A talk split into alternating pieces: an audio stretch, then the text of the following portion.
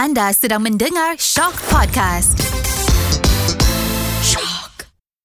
Sembang berat.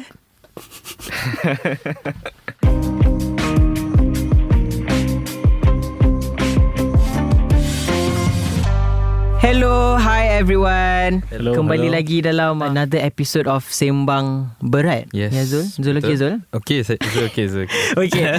Zul, here's the thing. Before we even introduce kita punya guest hari ni kan. mm-hmm. What do you know about streetwear, fashion? Daripada pengalaman sendirilah. Kita start terdedah dengan streetwear ni maybe zaman tempatan fest lah. Hmm. Zaman What year was ah, that? kayu, Sunday abstract apa semua kan. Hmm. Jadi itu antara pendedahan tak awal. Dan kita tak nampak like streetwear is a thing pun sebenarnya. Hmm. Kita tak tahu itu streetwear pun. Kita just nampak like oh clothing brand. So itu pendedahan tak awal lah. Hmm. And then after that dia evolve lah sampailah ke sekarang. Sekarang- Still macam one of the biggest interest and influence dalam life. Ya tu. And I think macam like personally On my end I pernah Go through that phase. I don't know time tu They call it streetwear ke tak lah. Tapi macam Mhm. like Dia ada collective of people Yang beli white t-shirt. Lepas tu dia paint On the white t-shirt Design apa tu semua. And then dia jual tau Dekat macam Zaman-zaman tu macam like Urbanscape Is it yang tie-dye tu ke? Tak, macam dia, dia macam tie-dye Dia macam Aha. paint. Tak tahu lah apa benda Macam like fabric paint apa tu semua. Dia buat benda tu I tau. see. ah, And then From there That's when I realise Ada brand-brand macam You mentioned Abstract Super Ah. Sunday And lagi banyak And Yeah. like tempatan fans Lagi lah The amount of brands kan Today punya episode Kita ada Macam legend Pioneer OG. OG Yeah. Okay we have Bob from Super Sunday Yeah. Welcome Bob Sup, sup, sup.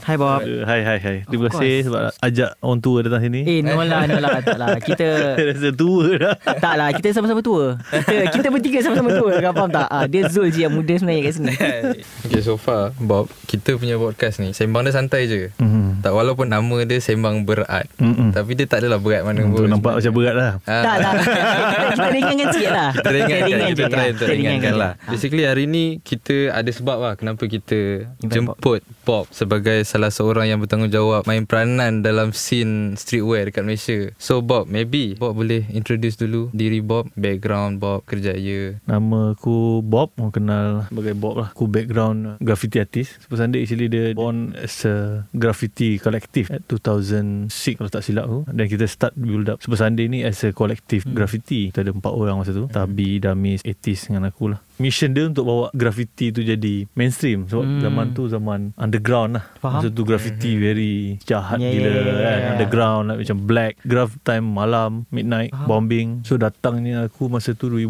ke KL Aku Oh. asal Batu Pahat So cari-cari jalan macam mana nak survive kat KL dan aku punya influence mostly on fashion Hmm. dengan apa nama hip hop so datang KL dan aku ada that one skill lah particular skill masa tu memang aku fokus dekat graffiti. Aku datang KL pun sebab job graph job. Sampai dah tak ada job. So 2006 uh, jumpa kawan-kawan yang yang minat graph ni dan aku set up satu company. So 2006 kita create satu company yang nak bawa graffiti tu ke arah lebih mainstream lah Hmm. lebih lebih macam good boy lah Yeah, Ah, good boy yeah, graffiti yeah. lah kan. Ah, lebih mesra. mesra dengan masyarakat masa tu kan masa tu lah dia, dia bermulanya perjalanan Super Sunday tu dia lebih kepada promoting graffiti into mainstream punya market nak bersihkan benda yang nampak kotor contoh lah. macam tu lah Nampak Ah, kotor. nampak kotor Ah, persepsi dia dia betul, just persepsi yes. dari situ kita start buat graf siang lah so daripada bombing malam kita start bombing pukul 7 pagi time orang tengah pergi kerja Yang tengah ya, Ah, pergi semua kerja, pergi ya. kerja dekat train pasar seni tu. So kita orang start buat graf pagi siang masa tu. Itu momen paling apa nama ajakan paradigma Ya, kita ya, orang ya, lah ya,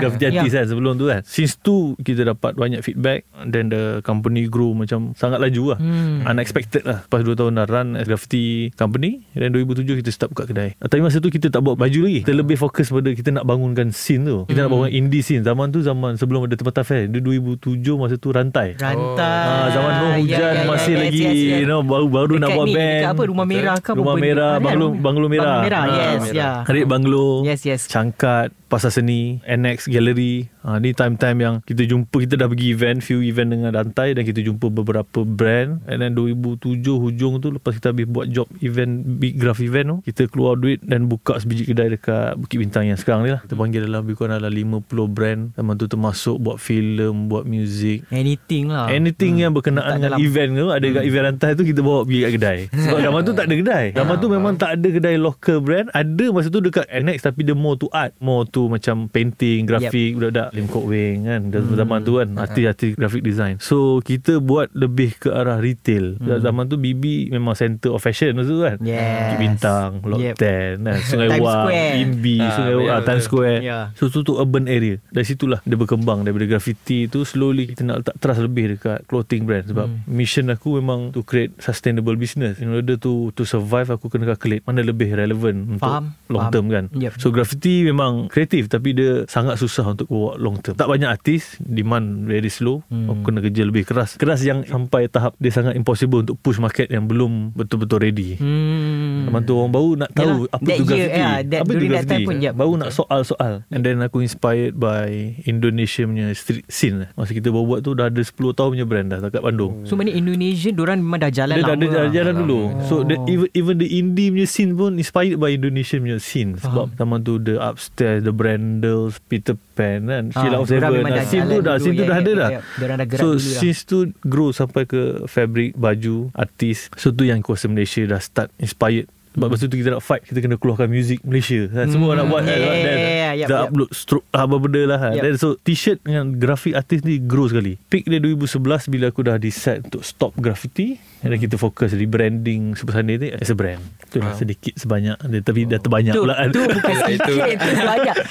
Tu I sekarang ni I dengar dia cerita pun I macam in my head Eh tak apalah Bob. You cerita je Kita dengar je. Faham tak? ah, Because during I think 2006 2007 That was memang time Like you mentioned Rantai Yeah. ah, Tengah Urban Tengah Apa tu ah, kan Tengah all Ah. out tau Dengan tu all out, betul. hujan Dengan yang memang Sebab uji-uji kan budak-budak pun time tu memang orang tak ada any exposure yang lain. Yeah. Yeah. daripada We do have lah. Macam dulu ada Junk Junk Magazine Junk Magazine Ah, Yes Dia naik sekali tau Yes. So and Super Sunday is definitely one of it So that era tu Time tu memang Hidup lah. Memang hidup dia Colourful macam, lah, colourful lah, It's really colourful. colourful Yeah, because betul. Sangat colourful Macam okay, Time tu social media pun Mula- Baru nak mula kot Apa MySpace zaman tu MySpace MySpace kan ha. yeah. And time tu Mana ada orang-orang toxic Zaman kan? MySpace So macam Kat MySpace Orang semua macam Oh support each other lah This and that yeah. So benda tu macam cantik Bila kita macam Ui nak pergilah Nak pergilah ha. Ah, Tengok Betul. Orang just rasa macam orang nak Be a part of it. Yeah. Dia sama macam zaman sekarang Zaman sneakers Zaman streetwear. Ha, Dia sama zaman Cuma zaman tu zaman Pakcik-pakcik. Lah Ni saya lelaki Kategori pakcik lah.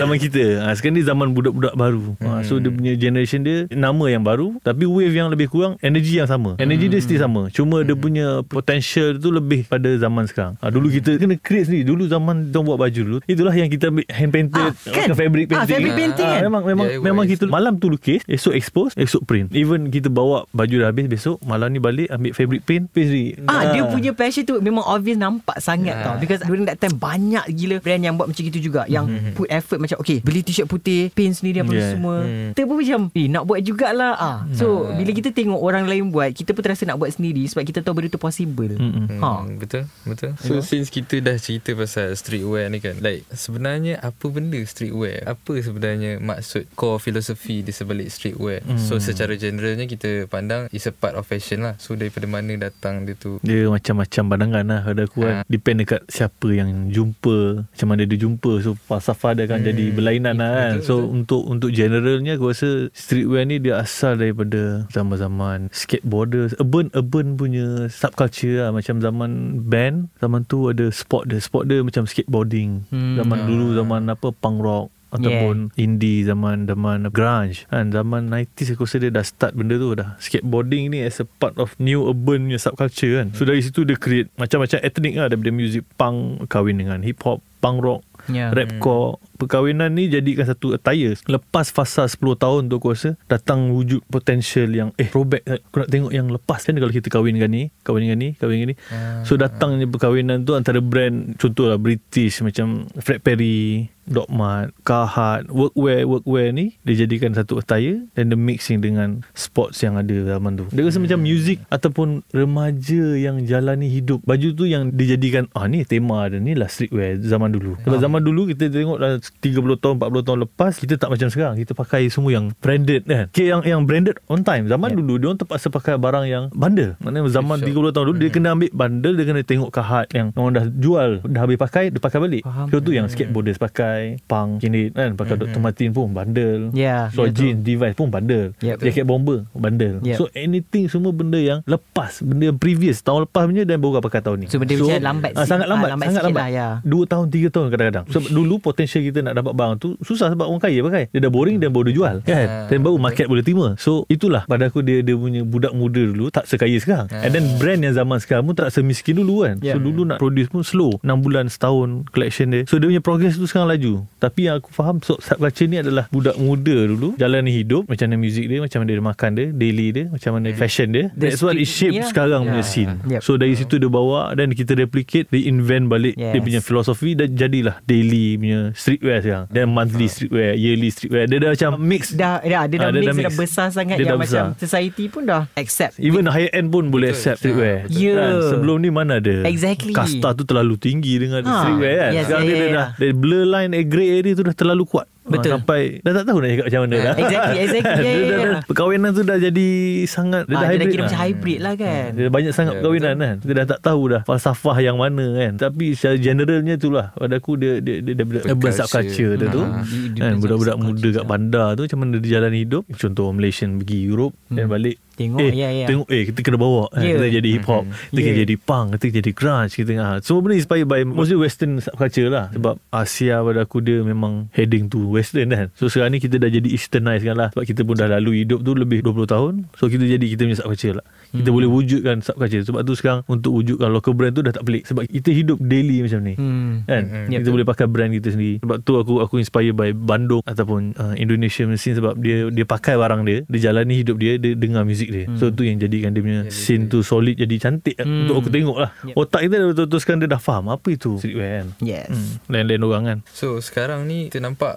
banyak brand-brand yang tengah naik lah brand-brand baru sekarang ni. So macam mana Bob nampak sendiri pandangan Bob and harapan Bob lah untuk streetwear yang ada sekarang ni. aku rasa bila nampak benda tu grow sangat banyak means dia punya market tu tengah wujudkan big potential lah. That's why ramai semut datang. Ha, sebab dah banyak gula kan. Yeah. Ha, kan. Dia, dia simple simple matematik lah. Kenapa ramai masuk sebab market tu dah grow. Dah tak macam dulu lah. Even local brand sekarang ni yang yang wujud sekarang ni pun tak macam 5 tahun 10 tahun dulu. Sangat berbeza. Sebab dia lahir zaman semua benda dah complete. Website nak buat sehari, baju boleh siap dalam sebulan. Semua benda dekat atas table dah, dah instant dah, dah Ah. senang. Dah tak susah macam dulu. Sebab kita nak buat brand dulu kita memang go struggle punya era lah. macam apa zaman perang lah saya cerita Ah, kan. betul. Kau nak cek makan tu payah. Ha, dia macam susah ni Allah hari-hari setahun tu duduk sembang fikir macam mana nak develop factory ni. Ha, sebab kita facing dengan OG-OG factory yang memang tak tahu langsung pasal local brand. Tak tahu pas- pasal budaya ni. Ha, dia nak cerita pasal cutting jauh lagi jauh menyasar lah. Yelah, dia, ya. dia, impossible dia nak Ya, dia nak ah, apa benda itu cutting apa cutting. dia ada baggy dia, dia, dia tak tahu dia just produce benda basic apa yang market demand itu yang dia buat. Ah, ya, dia macam dia because benda tu dah template for them. It's a Template template lah. for them. Yes, it's- it's- it's Kita- a- and when you and your team come in, you macam okay, we're about to shake this industry, Industry. tak? Yes. Ah. Dia jadi payah kan. So tu yang market tu jadi slow. Ha, so sekarang ni bila market dah besar macam ni, so factory semua benda dah jadi senang untuk dia orang Yep. kan. Mm-mm. So memang ada pro and cons dia, tapi lebih pada pro lah sebab market tu dah lagi besar, lagi banyak potential. Lagi banyak daripada yang kita tengok sekarang. Mungkin lepas ni dia akan lagi 10 20 brand lagi boleh pergi worldwide tak tahu. Ya, you kan? Boleh pergi ya. market luar kan. International pun dia dah tak ada limit. So aku nampak dia mostly ke potential lah.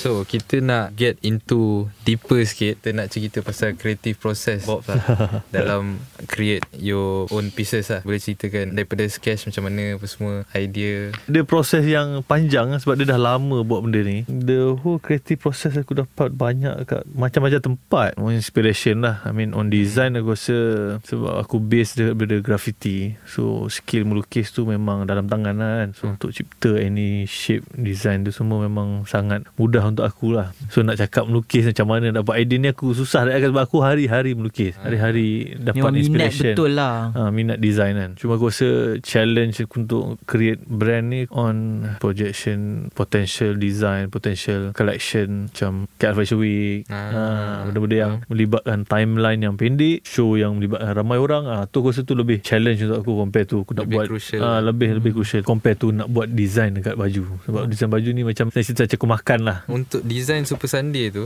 Macam collection-collection Yang setiap bulan keluar Like Mhm. mm-hmm. this month punya collection Mhm. So maksudnya benda tu memang Warna dia Typo dia Logo Semua tu dah jadi macam Satu template lah Ah, so yes, that yes. Bob just play around Experiment macam yep, tu je yep. Ah, So ah. bila Yang paling crucial tu Is bila adanya fashion show fashion show Yang agak experimental lah Yes. Ah. tu itu part aku bereksperimen. Sebab tu aku Ah. perlukan KL Fashion Week. First time aku datang KL aku cakap one day aku nak brand aku masuk KL Fashion Week. Aku nak nak push aku punya creativity sebab aku on fashion. Aku memang into experimental fashion. Aku suka benda-benda yang tak ada dekat Malaysia. Yeah. Benda-benda biasa lah kan. Yeah, yeah, Ah, yeah. benda-benda orang muda kan. Yeah. Ah, so so tu yang aku bawa. So brand ni aku bawa dia as a platform aku untuk express state of graffiti sebab aku once aku dah join graffiti aku dah rasa benda ni dah tak challenge aku lah. So that's why aku decide untuk stop 2011 aku nak Oh, challenge so lah. you're that type of person. Yes. Yeah, yeah, yeah. Ah, Okay, I dah- Now, now I get you. Ah, yes. Ah, dia dah habis ni, macam tak nak. Aku dah- Yes, yes. Nak pergi lagi aku tak tahu nak gimana kan. Hmm. Ada orang boleh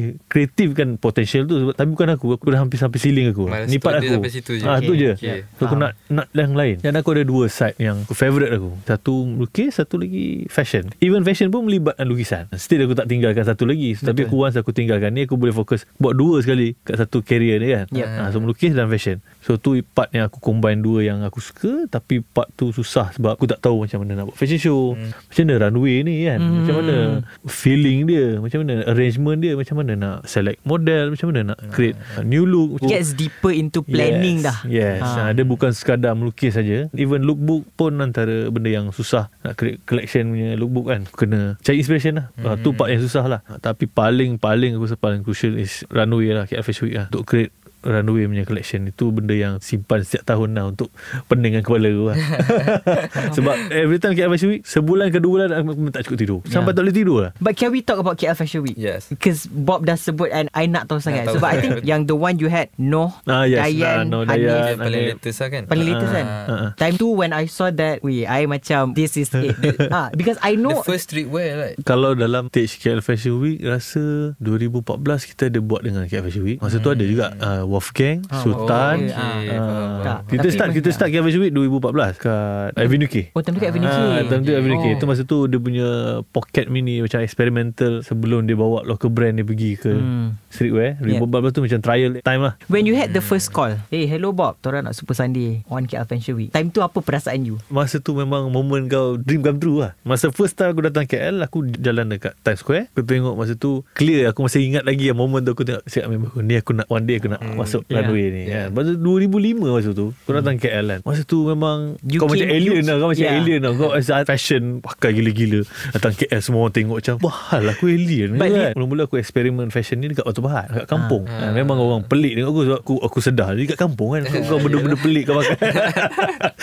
Tapi bila aku kat KL Dan aku nampak Eh oh KL pun pelik ke tengok aku kan? Oh okay then I saw my potential lah. So that's why Okay aku rasa ni aku boleh join. Aku rasa ni community aku. Sama kepala dengan aku kan? So bila datang uh, invitation tu Memang macam Weh Macam mana benda ni boleh dapat kan? Ah, Because you came to KL with a dream. Aku pula Ah. jadi memang kalau aku nak Aku nak. Aku letak dia macam satu Macam Demand Demand ah, demand, ya. demand yang Orang demand kat kawan Ni tak ni kau demand Then suddenly dapat. So benda tu memang Macam miracle lah. So tu that's why aku appreciate benda tu. Aku nak buat continue Every year. Sampai aku dah hilang rasa. That feeling tu. Feeling tu lah. Oh. Tak- Feeling tak tu memang tak pernah kan? hilang lagi Sebab. Mungkin sebab aku rasa Dia sangat dekat dengan aku. Sebab satu benda yang Rare pasal fashion ni Sebab kau kena plan. For each KL Fashion Week punya Nah. The collection Ah. right Macam ni you Discussing with your team Macam okay untuk tahun ni Punya KL Fashion Week Kita akan buat collection macam ni Like is it come Ah. Like comes from you seorang ke Ataupun ada orang lain yang macam Eh Bob I think this year Kita buat macam ni boleh? Ah, Mostly dia macam tu lah. Mostly aku aku akan arrange dulu. Supaya aku nak nampak dekat stage tahun ni. Aku predict lah. Mostly prediction datang daripada aku dulu. And then aku present dekat team. Ha, Mana yang dia okay. And then perlukan idea tambahan. Macam 30 to 40% punya idea.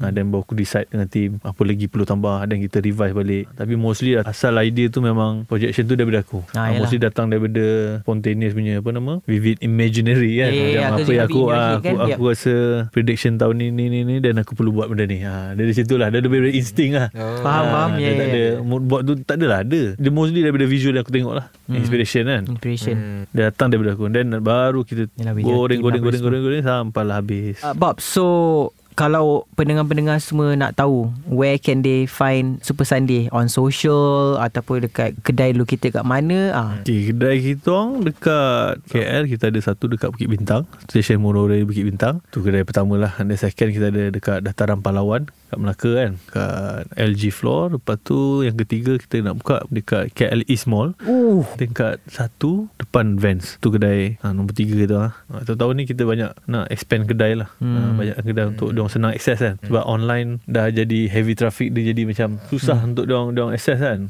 sebab biarlah Online memang senang Tapi masih lagi orang minta Nak enjoy Experience beli baju tu kan so kalau kat social media Social media Ha. pula kita ada TikTok IG Facebook hmm. Ha, itu tiga akaun lah yang kita aktif. Boleh cek lah supersundaystore.os. Ha, IG dengan TikTok supersundaystore.os.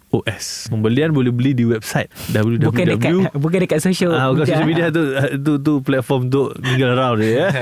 Mingle around dah lah Kalau nak beli pergi ke website www.supersundaystore.com. Tapi bagi yang maybe nak pergi tengok kayu punya Instagram yang lama-lama Oi, ha, kayu ada kena cerita tepi lah.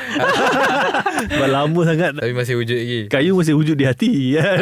okay. Tapi di social media tu dia dah tak dia dah tak aktif lah sebab Ah. time dah tak cukup lah nak Yeah. aku nak spend untuk membangunkan kayu kan. Mhm. Memang ada keinginan. Ni cuma fokusnya sekarang lebih pada expanding Super Sunday. So aku tak nak kacau kayu. Sebab kayu lebih pada aku very personal, sangat personal. Dia time aku consume untuk buat art kan. Hmm. Hmm. Once aku kayu aku punya minda graffiti dia akan wujud balik. Ha dia dah. Hmm, dah tu dah.